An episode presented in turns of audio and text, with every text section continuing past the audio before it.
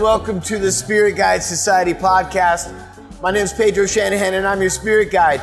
Tonight in the Mezcal Collective at Las Perlas in downtown Los Angeles, we had Erstwhile Mezcal, a relatively new brand to the market.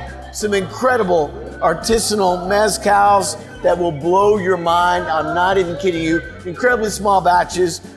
Yuan Ji in the house to guide us through it all. Co founder, they're based out of Brooklyn, but her heart is in Oaxaca. Be sure to enjoy this podcast responsibly. That means do not spill this mezcal. It is incredibly valuable and magical. If it is spilled, maybe brush it on your dog or cat. They might turn into a magical beast. Who knows? Take your chances. Cheers to you. Yeah, yes. Oh, wow. See? You think it's weird, but then it feels good. You know what I'm saying? Welcome to the Mezcal Collective, everyone. Wow, this mic is hot, hot, hot.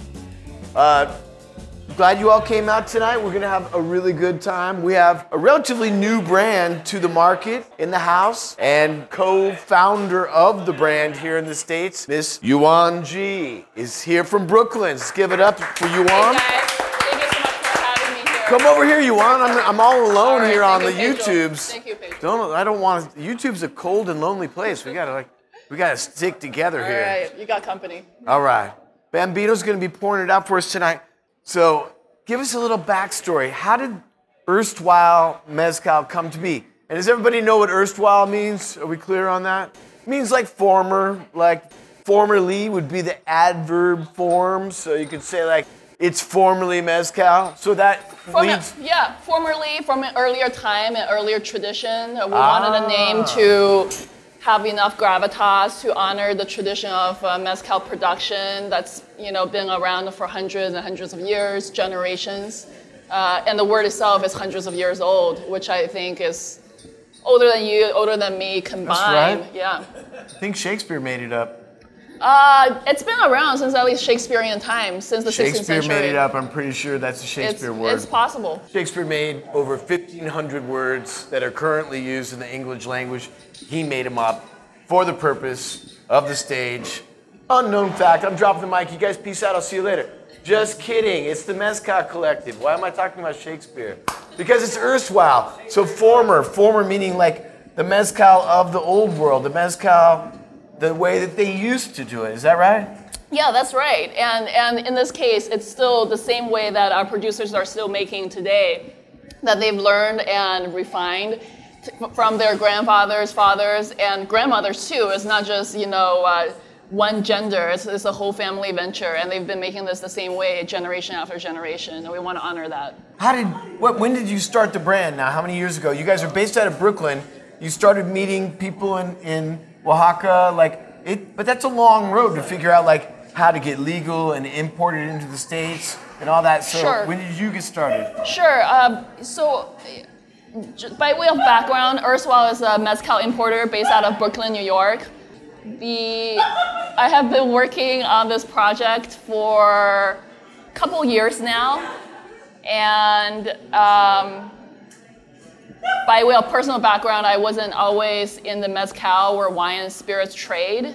This really just uh, um, took me a bit by surprise. Oaxaca had a dramatic impact on my life and kind of made 360 degree turns in, in several ways. So before mezcal, I was a I was practicing law full time. So I was Wow. an attorney. So there was a period of time in which I was doing prep work for Erstwhile while still practicing law full time in, in New York. And then you got high on mezcal and you said, "Fuck you guys, I'm out of here." Is that what Uh, not not quite in in those words or in that spirit. Okay, uh, okay, but, no, no. But uh, That- I, what's your favorite Mexican? That was my little movie in my Yeah. head. I don't know. no, I actually I actually liked enjoyed my area of practice. Uh, uh, I was an antitrust lawyer, which is a idealistic area of practice, and those values. Um, as an antitrust lawyer, I carried over to the mezcal world, and some of those values are you know, it's pro-consumer antitrust law, so it's about making sure there are as many great options as possible for consumers, like like you and me in the marketplace, um, getting rid of barriers to entry, And believe me, there are so many barriers between a small family producer in Oaxaca and getting all the way here to, to LA or anywhere in the US. So those values I always believed in as a person, as an attorney, and I've carried them over to the mezcal trade because I think we could, the, our producers and this trade can definitely benefit from less barriers all around in both Mexico and here in the U.S. Right on. They align themselves very obviously then. Abs- absolutely. Yeah. That's cool. That's cool. Do you still practice law too? I'm still a licensed attorney. Now I'm just a jack of all trades. I'm running Erstwhile. I do everything just like all small businesses. I'm also my in-house counsel, so anything that where you may have to hire a lawyer, um, dealing with different states, uh, liquor commissions, etc., applications, reviewing contracts. I do all that myself. Definitely comes in handy. So you went to Oaxaca. You were immediately struck by the magical land of southern Mexico. You started going to different villages. You ran into some somebody a mezcalero. Like, how did you first find your first producer family that you wanted to work with? Sure. And, and like, I understand that you guys you just work independently with different families, and like some brands go down there and they like they tie these families into like exclusivity Sure. contracts, Right. and you guys don't do that. You Exactly. you make it like, hey, we want to help get you guys legal to produce. We'll help you get started here, but it's not exclusive. You can do whatever you want. Yeah, absolutely. That's that's uh, that really speaks to our impetus for starting a mezcal project from scratch is to do something to advocate and promote independent small family producers. Uh, almost the first thing I noticed when I showed up in Oaxaca and started learning about mezcal is that is that I was astounded by the quality and the variety and the quantity of great small batches of mezcal that's just available uh, throughout the countryside that just have pr- practically zero chance of making it outside of Oaxaca, uh, let alone other parts of Mexico, let alone into the US. And at the same time, I, I think they just deserve a much bigger audience uh, in, in the US internationally.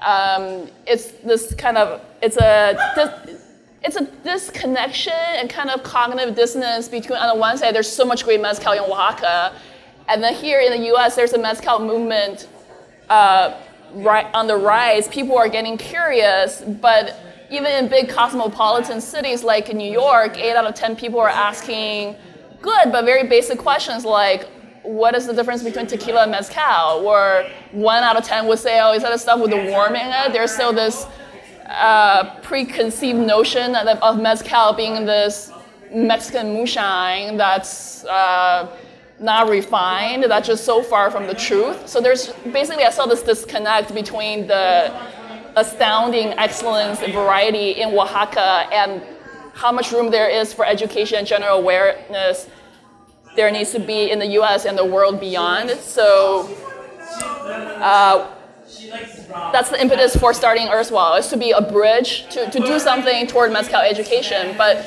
to get to your earlier point, Pedro, definitely the impetus for starting this project from scratch was to support those small family producers that we met on our trips back and back again to Oaxaca.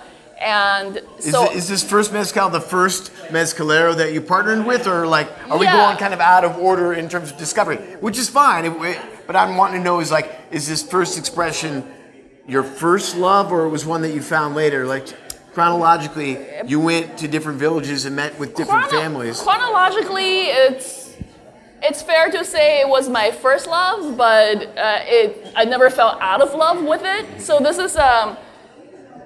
Here you Oh, go. thank you. This is uh, our signature espadín, our line by um, the, the mezcalero is Silverio Garcia Luis, and I really hope Silverio or someone in the Garcia family is listening to this podcast now or at some Well, point. They we're must not be. live, so we can we can send them a link. Okay, they must be. I mean, it's. I'm so proud of Silverio. To, uh, he makes one hell of a espadín, and this and Silverio was, if not the first, almost one of the first producers I ever met in Oaxaca.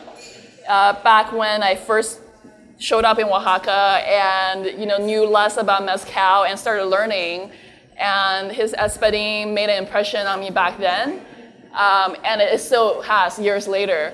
So we are really proud and fortunate and privileged to to work with Silverio, who's a family friend by now, and bring this What village is this then? Silverio is based in um, his he's one and a half hours south of Oaxaca City, on the Carretera, the highway that rings around Oaxaca, um, near a village called uh, Rancho Blanco. He's in Rancho Blanco Guila, but if you Google map it, look up San Pablo Guila, and he's very close to uh, San Pablo. And what kind of stills is he using? Does he have little copper pot stills or is he using clay pot stills?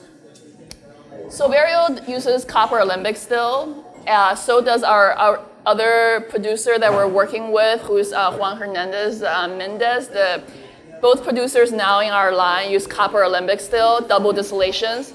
But uh, our model, um, getting to your earlier point, Pedro, is to work with as many independent small family producers as possible. So these these are our family friends. They're partners we buy from, but uh, I have to clarify they are not our employees, and that's something Right. we're proud of. That's something Right. that's basic to our model going forward. Is that uh, we want to our idea and aspiration for how to empower family producers is to let them handle and be set up and equipped as much as possible, having their own bottling facility. If they're missing permits or um, license to export, we'll fund the investment to get them set up with their permits, fund attorney fees, so they're they're set up and ready to go. If they Wow, want to be they're even certified, doing the bottling? Yes, both, That's both crazy. producers have their own bottling facilities, Wow. which I think is great. That's very unusual. Yeah, it's so- because it's so um, it's very empowering and gratifying for me to to show up, and I'm working there alongside with them. I'm numbering the labels. Yeah, you know, these are all put on by hand. these are all put on by hand, and a good number of the labels, uh, possibly these bottles, see for uh, easily 10%, if not more, were put were done by hand by myself and my co-founders. So Wow. that's our model: just be there on the ground, working along with our producers, you know, showing good faith, putting these labels on. So this is the erstwhile Espadin. This is the espadin, and um, for so for those of you who are um, tasting the espadin, I always encourage everyone to come back to this espadin at the end of the evening after having tried everything else, because it, my experience that is only gets better as your palate warms up. Because we're opening with this mezcal, um, I find that some of the great flavors I love doesn't always come across right away. So I encourage you to give it a chance and revisit it at the end of the evening. so maybe keep a little. Don't keep, drink maybe it keep all. a little bit in your copita We'll or compare your them. glass. Yeah. All right. So stick your nose in that glass. Breathe in gently through your mouth. What kind of food words come to mind, or what's your experience of smelling the erstwhile mezcal espadin? What do you guys think? Ooh, I get a little banana in here. It's fruity. What else? What else? Maybe a little chili. What are you getting? Bambino. Bendy? White pepper. I was getting yeah a little bit of spice in there with the banana. Bell peppers. Some like mineral Bell peppers. water almost, Yeah. like some mineral yeah, some mineral aspects. Um, so this is Espadin. Does he have his own patches, or are you guys buying piñas for him, or how is it harvested? We're uh, we're open-minded for now. I think it works very well um, for our producers to. They're the masters at production. Uh, I'm, I'm merely a, a student and an apprentice. I don't presume to buy their agave for them. I'm, I'm open to that idea, but for now, both our producers take care of the entire distillation process. So they buy their own agave. They take care of just everything from beginning to end. We give Is them he a com- growing it himself? Do you know? Like, does he have his own Espadin fields? so both our producers have some land to their own, and they grow a little bit of espadin. Uh, in the case of Juan Hernandez, the other producer you will taste later on, he's got a little tobala on his land too. Um, but for the most part, to make mezcal in a viable quantity, to have enough income to support your families, all the small families producer I've met are buying their agave commercially. No one owns enough land to be right. completely taking charge Like of agave brokers, so to with. Yeah, you need to go to agave seller, agave broker to buy your agave. For So tap some over your tongue, guys. How's that experience changed? The nose is very different from the tongue, obviously, but uh, what? How does that experience change? Did you tap it over your tongue here? Ooh, that's really good. So it's smoky. Yeah. And I get some like cool like lime citrus, like Sure. lime leaf maybe. What is the uh, wood that he's using to roast his piñas? The um, uses pine wood, in the uh, in the horno roasting the agaves. And um, the thing I really like about this espadin, I mean, every producer makes an espadin, so it was the thing that really stood out about Silverio's espadin was that uh, it's very complex. It's not just one or two notes. It's not a one-trick pony, or it's not a smoke bomb. Sometimes No, I it's drink. got this cool like verdant greenness Yeah. to it. It's really very very deep. There's also this nice um, creamy buttery quality that maybe is not coming through for you guys yet. Okay. But wait for it. All right, I'm gonna set some Stay aside. Stay tuned and come back, revisit, see how the experience changes for you at the end. So, did Bambino's going to come around with the second mark? When you first started seeking out different producers, how did you do that? You just randomly go to different villages, or did you have somebody who kind of knew the lay of the land? Did you have a consultant? How does it work? So uh, when I first sho- showed up to Oaxaca, both producers I actually met on my very first trip to Oaxaca, taking day trips in Oaxaca, learning about mezcal. At the time, Erstwhile wasn't in existence yet. We were really just um, uh, enthusiasts learning about mezcal, and over time, um, we uh, have we kept on making trips back. Thank you, Bambino Thank you, sir. and tried more and more producers, um, exploring different villages. You could, once you're used to driving in Oaxaca, you could literally just rent a car and pick a village that maybe is known for mezcal, where you're curious about. You can just uh, drive out, literally poke your head out of the car and ask, mezcal and chances are someone will point you somewhere and it's just a never-ending learning process Yeah, for so sure. our process for discovering our producers is uh, pretty organic but I, I- it would be uh, remiss on my part to not um, mention Alvin Starkman who is a local he's um, an expat but super knowledgeable about uh, mezcal, and our first trip in Oaxaca was, was with Alvin. Uh, he runs a very good tour called Mezcal Education Tours in, in Oaxaca. Oh, wow. That's I think ranked number one or something. Out of like Oaxaca that. City? It- Out of, out of Oaxaca City, but he would take you into the into the country with producers that he's built relationships w- with over the years, and it's definitely I would not call it touristy at all. It was just was a very authentic, educational, good That's experience. rad. So uh, definitely, it started with uh, with Alvin for sure. What is this second mark that Bambino brought around for everyone? Yeah. So um, now we are uh, venturing everything after the first espadin that you guys are trying are by a different producer. It's the other family that we're working with for this line. It's Juan Hernandez Mendez and his family uh, in Santiago Matatlán, which is. Um, known or self-styled as the mezcal capital of, of the world, uh, which is, you know, it's part marketing, but they do have a great density of great producers there. Uh, it's one about an hour south of uh, Oaxaca City, driving.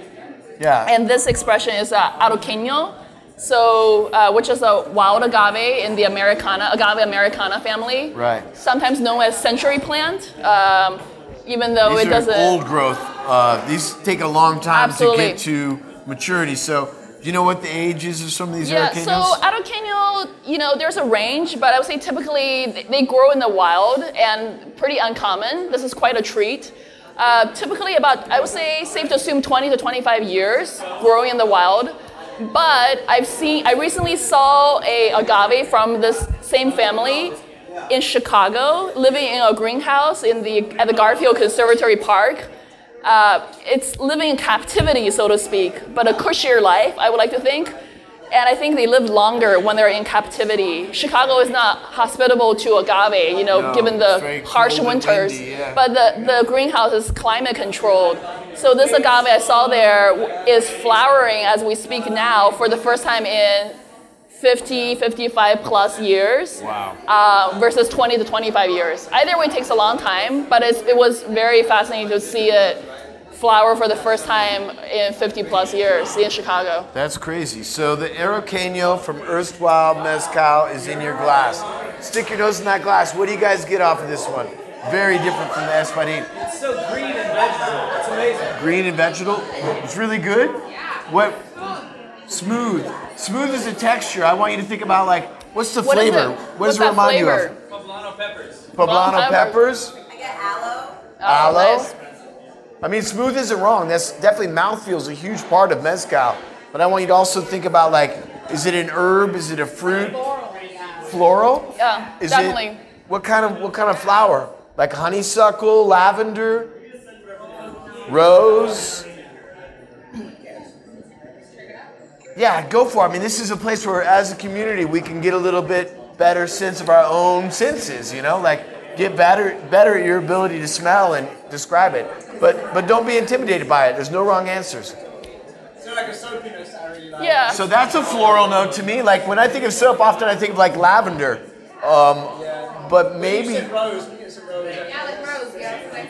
Wow. Okay. So, oh yeah, it, it is really it is a rose thing. Now that everyone said rose three times, it's like, of course I get the rose because I'm a genius. No, that's the power of suggestion. And like, you once you start visualizing it, it definitely comes. Tap some over your tongue. How's that experience change? What's underneath that rose? And are you proofing your mezcals down at all? Are you watering them down to proof? No, not not at all. Oh wow. Uh, I don't. Ultimately, we always um, defer to the mezcalero. I don't presume to tell them what to do, how to make your mezcal. I think it's presumptuous. But in this case, uh, this is uh, just a natural still proof. This is how Juan um, uh, likes to make his mezcal. His, and his his mezcals tend to hover around 44, 45 percent ABV, so 89 to 90 proof. wow. And this is, you know, this is This is awesome. This, Yeah, is, this is- like dark chocolate and Yeah. plum, and then like roasted chilies. It's got so much going on. This is outstanding. Wow. I really love this Arroqueño. It's, it's very pretty. This is the most aromatic in our line. And uh, there's some, the, the botanicals and the floral notes in here really reminding me of gin, possibly juniper, but just the, the botanical quality of gin. That's really amazing. And I would love to, and also it's just a night, you know, you were talking about soap and your once in a year shower earlier. Uh, it, this is like a nice perfume, like a high end unisex perfume that I would love to wear myself. I hope someone makes a perfume. well, that could be a little side venture. it could be, could be. No, that's beautiful. So the Arroqueño, because it takes so long to mature, these tend to be very rare of the wild Silvestre varietals. Arroqueño is becoming really, really hard to get your hands on, as is some Tobala. Because they take a long time to mature, it can be very hard to find. This is a really a treat for sure. Yeah. absolutely. Bambino, what do we have going on next? We got next to Tobala. Oh, speak. Perfect segue. I have skills. I, was just talking about Tobala, and here comes some now. Oh my God. So Bambino's gonna come around with the little Tobala. So the Arroqueño plant, can you describe what that looks like? The folks? Yeah, what does it look like? It's in the It's, Americano it's, family. a, it's in the Americana family. It's a very majestic plant. Uh, it's it can get very big, much uh, wider than my arms spread out. I'm not sure how many meters it is. Two, two easily two meters in in, um, diam- in diameter, if, Oh, if yeah. not Oh, yeah. more. Uh, there's a nice representation of. Thank you, Bambi.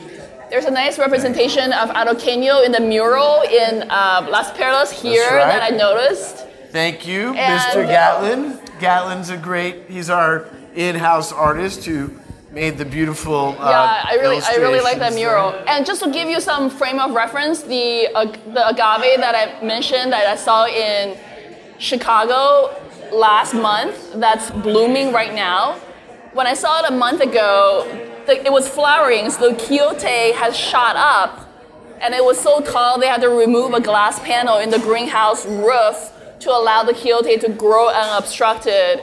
And when I saw it, it was roughly 38 foot long, tall, and now I assume it's even taller. So that gives you some frame of reference to how big and majestic this plant can get. So if you guys don't know exactly what she's talking about, like so when the when the agave plant starts to go to seed, it launches its quiote, so this long pestle that goes super high in the air. And the reason being is that often agaves that grow in the high desert, they need pollinators. They need some way to attract a pollinator to be able to keep growing.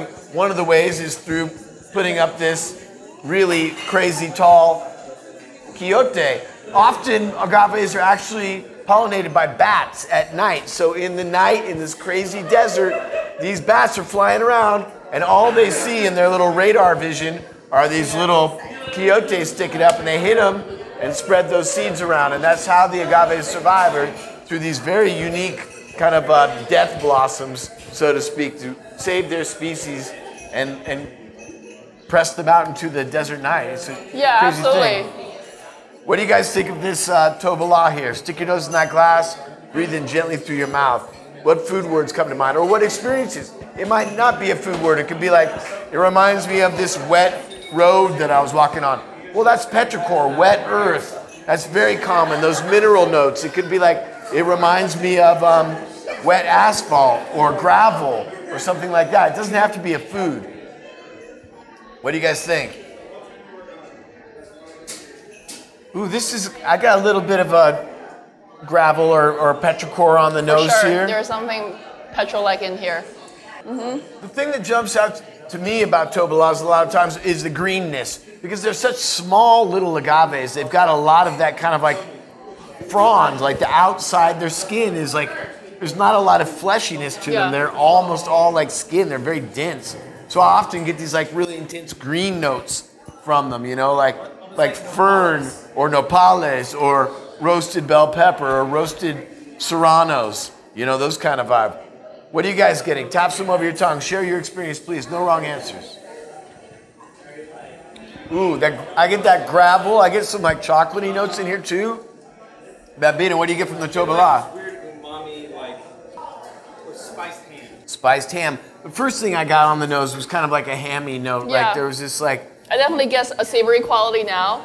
Um, normally, when I so you know the experience you get from one mezcal can change depending on where you are and what you've had before. yeah. Oftentimes, I get a lot of banana, so that's always my default tasting notes for this. T- this evening, for whatever reason, I'm not s- experiencing the banana, but I, I'm sure it's, it could just, just be the the margarita I was sitting uh, sipping on before, or the expressions I had before. But um, I'm getting like maybe grilled pineapple in there on, Mm-hmm. in, in fruitiness, maybe some lime, like lime peel. That is a beautiful mezcal. Damn, you found some good ones. So who's making the tobala? so the everything starting with the arroqueño, the tobala, and then the the next two expressions you will try are all by the same producer, who's Juan Hernandez Mendez Okay. in Matatlán, and Silverio um, is the producer who just made our espadin at the moment. So those are the two producers. And because you don't require an exclusivity contract, correct. is someone else making getting mezcals from these same producers that you know of?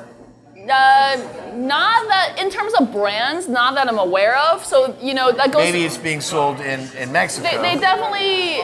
So that goes to our motto. So we we are very proud that our motto is to not ask our producers for exclusivity. We don't ask them for volume discounts. Essentially, our definition of fair dealing, fair trade, which is one of our core values, is essentially to say, okay, Juan, Silverio, whoever the producer is, we really like this expression you made. We want to bring the whole batch. How much do you want for this batch? They'll quote us a price per, per liter, per, per whatever, and we'll just bring it in. We'll pay them the price that they ask for. Uh, if we can afford it, we don't bargain because we it's it's hard work as it is. It's kind Oh, of so we don't much hard work. It's kind of like we don't bargain. If I were to buy art, I don't bargain for art. It's this, that same concept.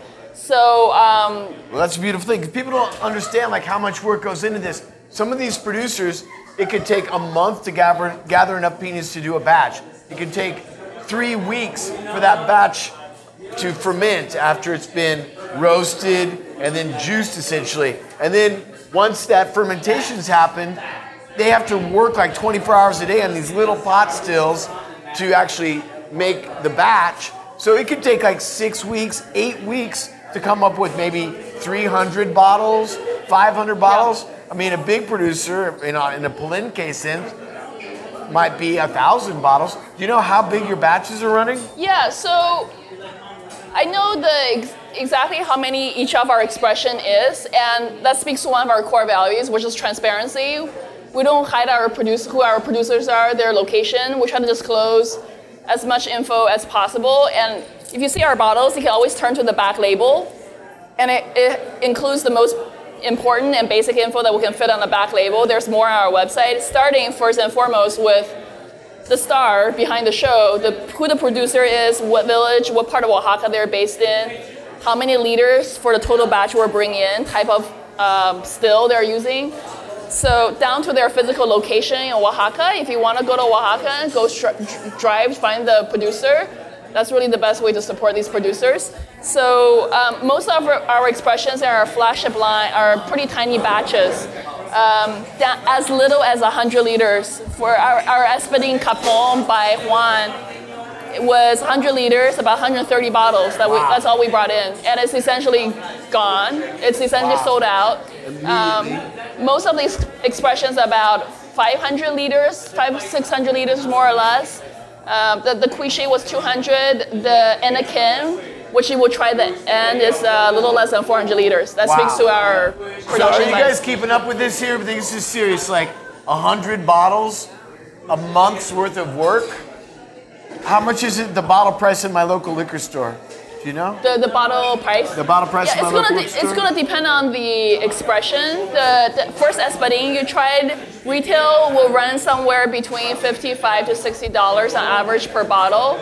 Um, the the wild agaves, um, as is common for the market in general, will be pricier, maybe around 110, 120, uh, which it's not cheap, but I can assure, assure you it's, it's well worth it. And most of that is cross getting like crossing the barriers to entry and getting it to an individual consumer like you.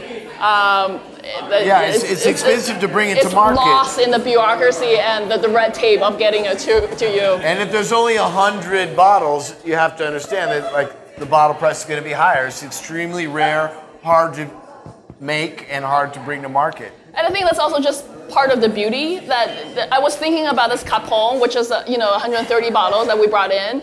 It's essentially sold out now, and, and but it's it's shared with consumers like you guys, enthusiasts all over the country, not just in you know big fancy markets like New York or, or California. My dream was always to share great mezcal with people all over the country, all over the world if possible, and it just it's very touching to me. It's very beautiful to me. I can literally track down. It's like, okay, a case went to Colorado last week, just now. You know, there are 17 bottles that went to California. It's small enough, and you know, we're a small business for that I can track exactly how many, who's getting how many bottles of this tiny batch, and it, it's, it's a beautiful thing. That It is a beautiful it's a thing. beautiful thing. Yeah.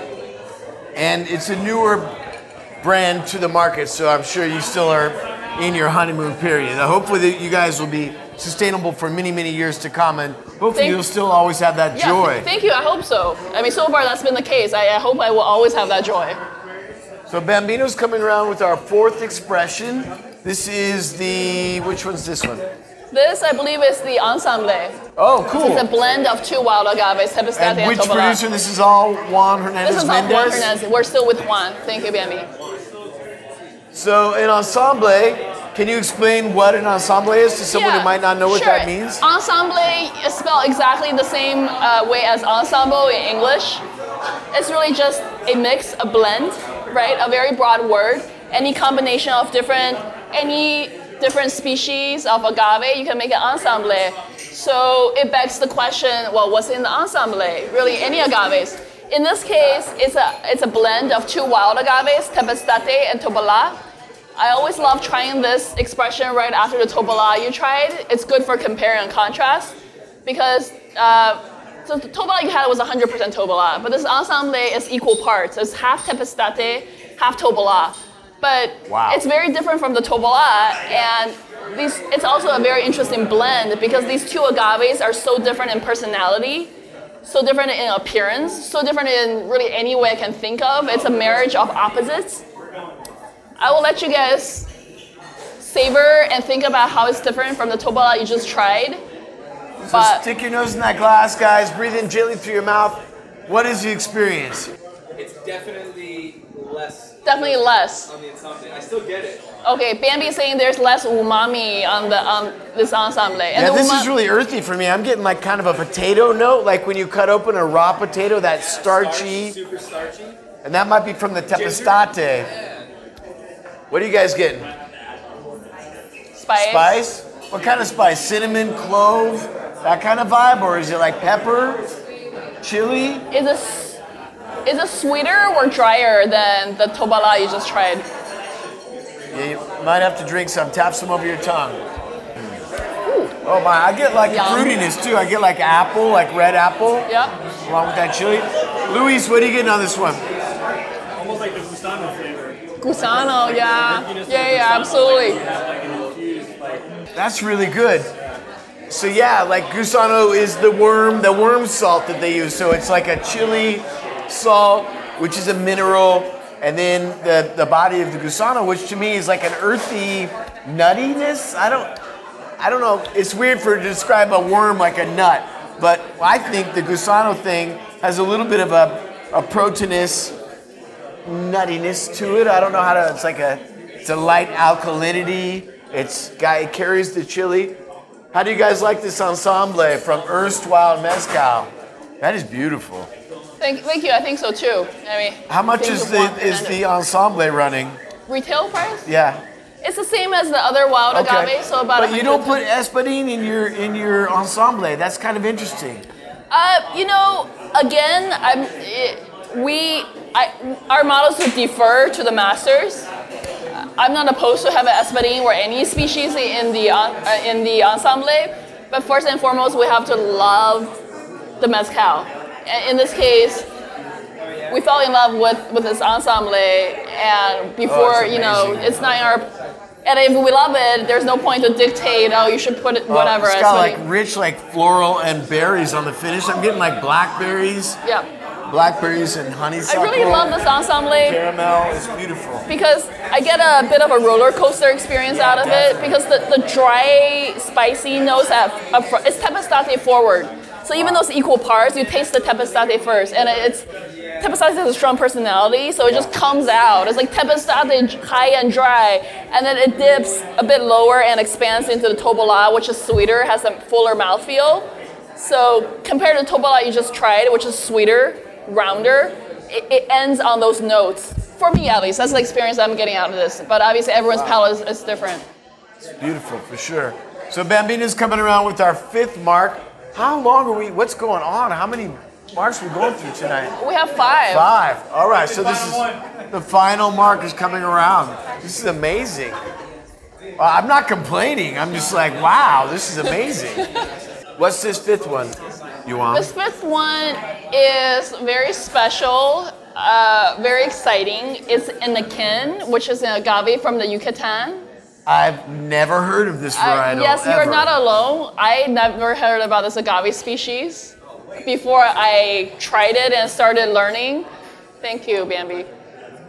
This is, to the best of my knowledge, the first commercially available artisanal um, mezcal made from Henequén agave that's commercially available in the United States. Okay, but like to think about this, it's just because it's Henequén, okay, that Ooh, so good. means something down in Oaxaca because there are so many indigenous languages that are different from each other. Sometimes village to village, they call the same agave plant by different names. So is this called something else in other places? This is not called something else by another name, to the best of my knowledge, in the context that you're talking about.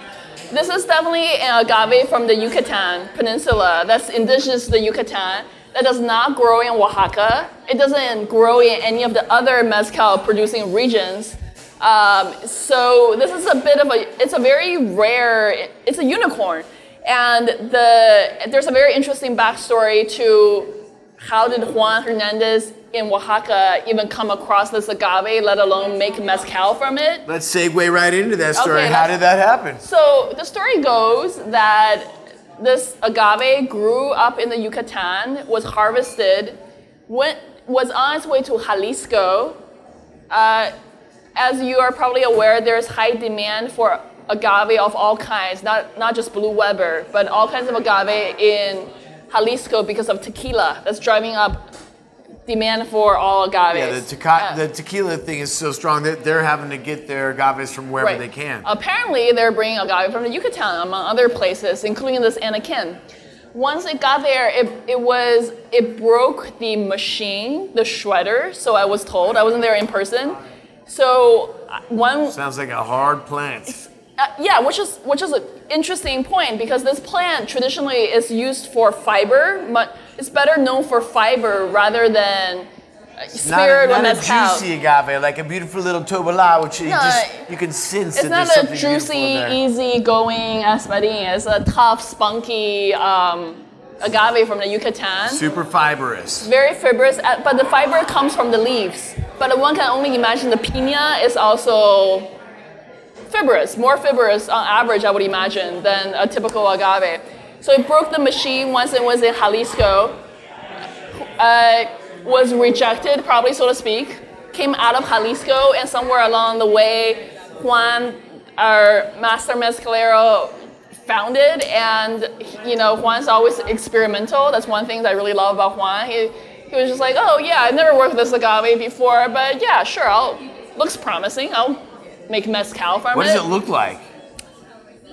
A picture's worth a thousand words. I highly encourage you to Google image it. How I would describe it in words How is do you spell it? If I was going to Google it, I need to know how to spell it. Henequén, H E N E Q U E N, with the emphasis on the last E. But Bambino's on it. We're going to have a picture. and a I want to be able to describe it because I've but never heard of it, this one Before. it looks not. It looks similar to espadín. How you imagine the angle of the leaves coming out. But I would say the most distinguishing feature of Henequén compared to espadín is that the pina, the root is more exposed. It's kind of more like at the at the bottom. There's a naked part of the pina that you see exposed without any leaves. Almost like a trunk or a It- It's like a like a naked stalk. Um, Wow.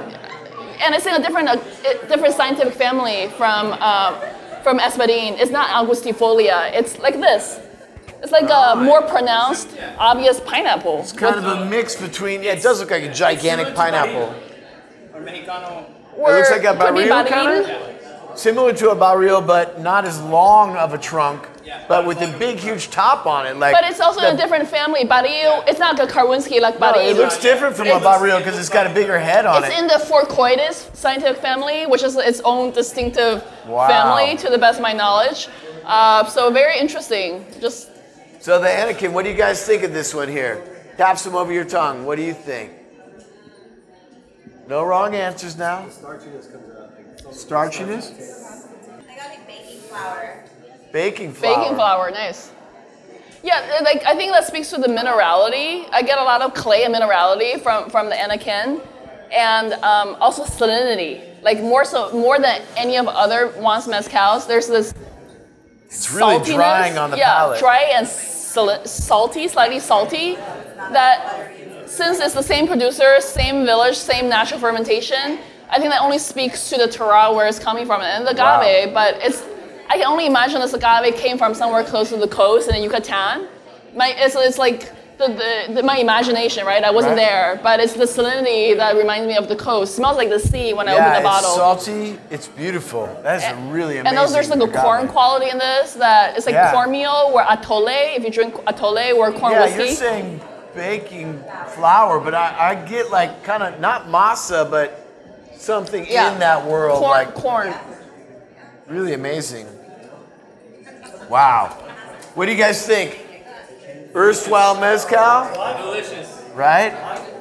Does anyone have any more questions for Yeah, please. Yuan It's, Ji it's here? really all conversational and completely open to all questions. Question. So, Yes, Bambi. So I've just been noticing right here in the back of the bottles that Yes. four of them are from Mezcalero Juan Hernandez. That's right. That's right. So are, do you have plans in the future of reaching out to other mezcaleros? Yeah, yeah, absolutely. So our model is to work with independent small family producers, not just these two we, whom we already know, but as many as possible going forward. So if you or friends, anyone in the trade, have producers who are interested in exporting, uh, who want to grow their businesses, Jay Stapleton.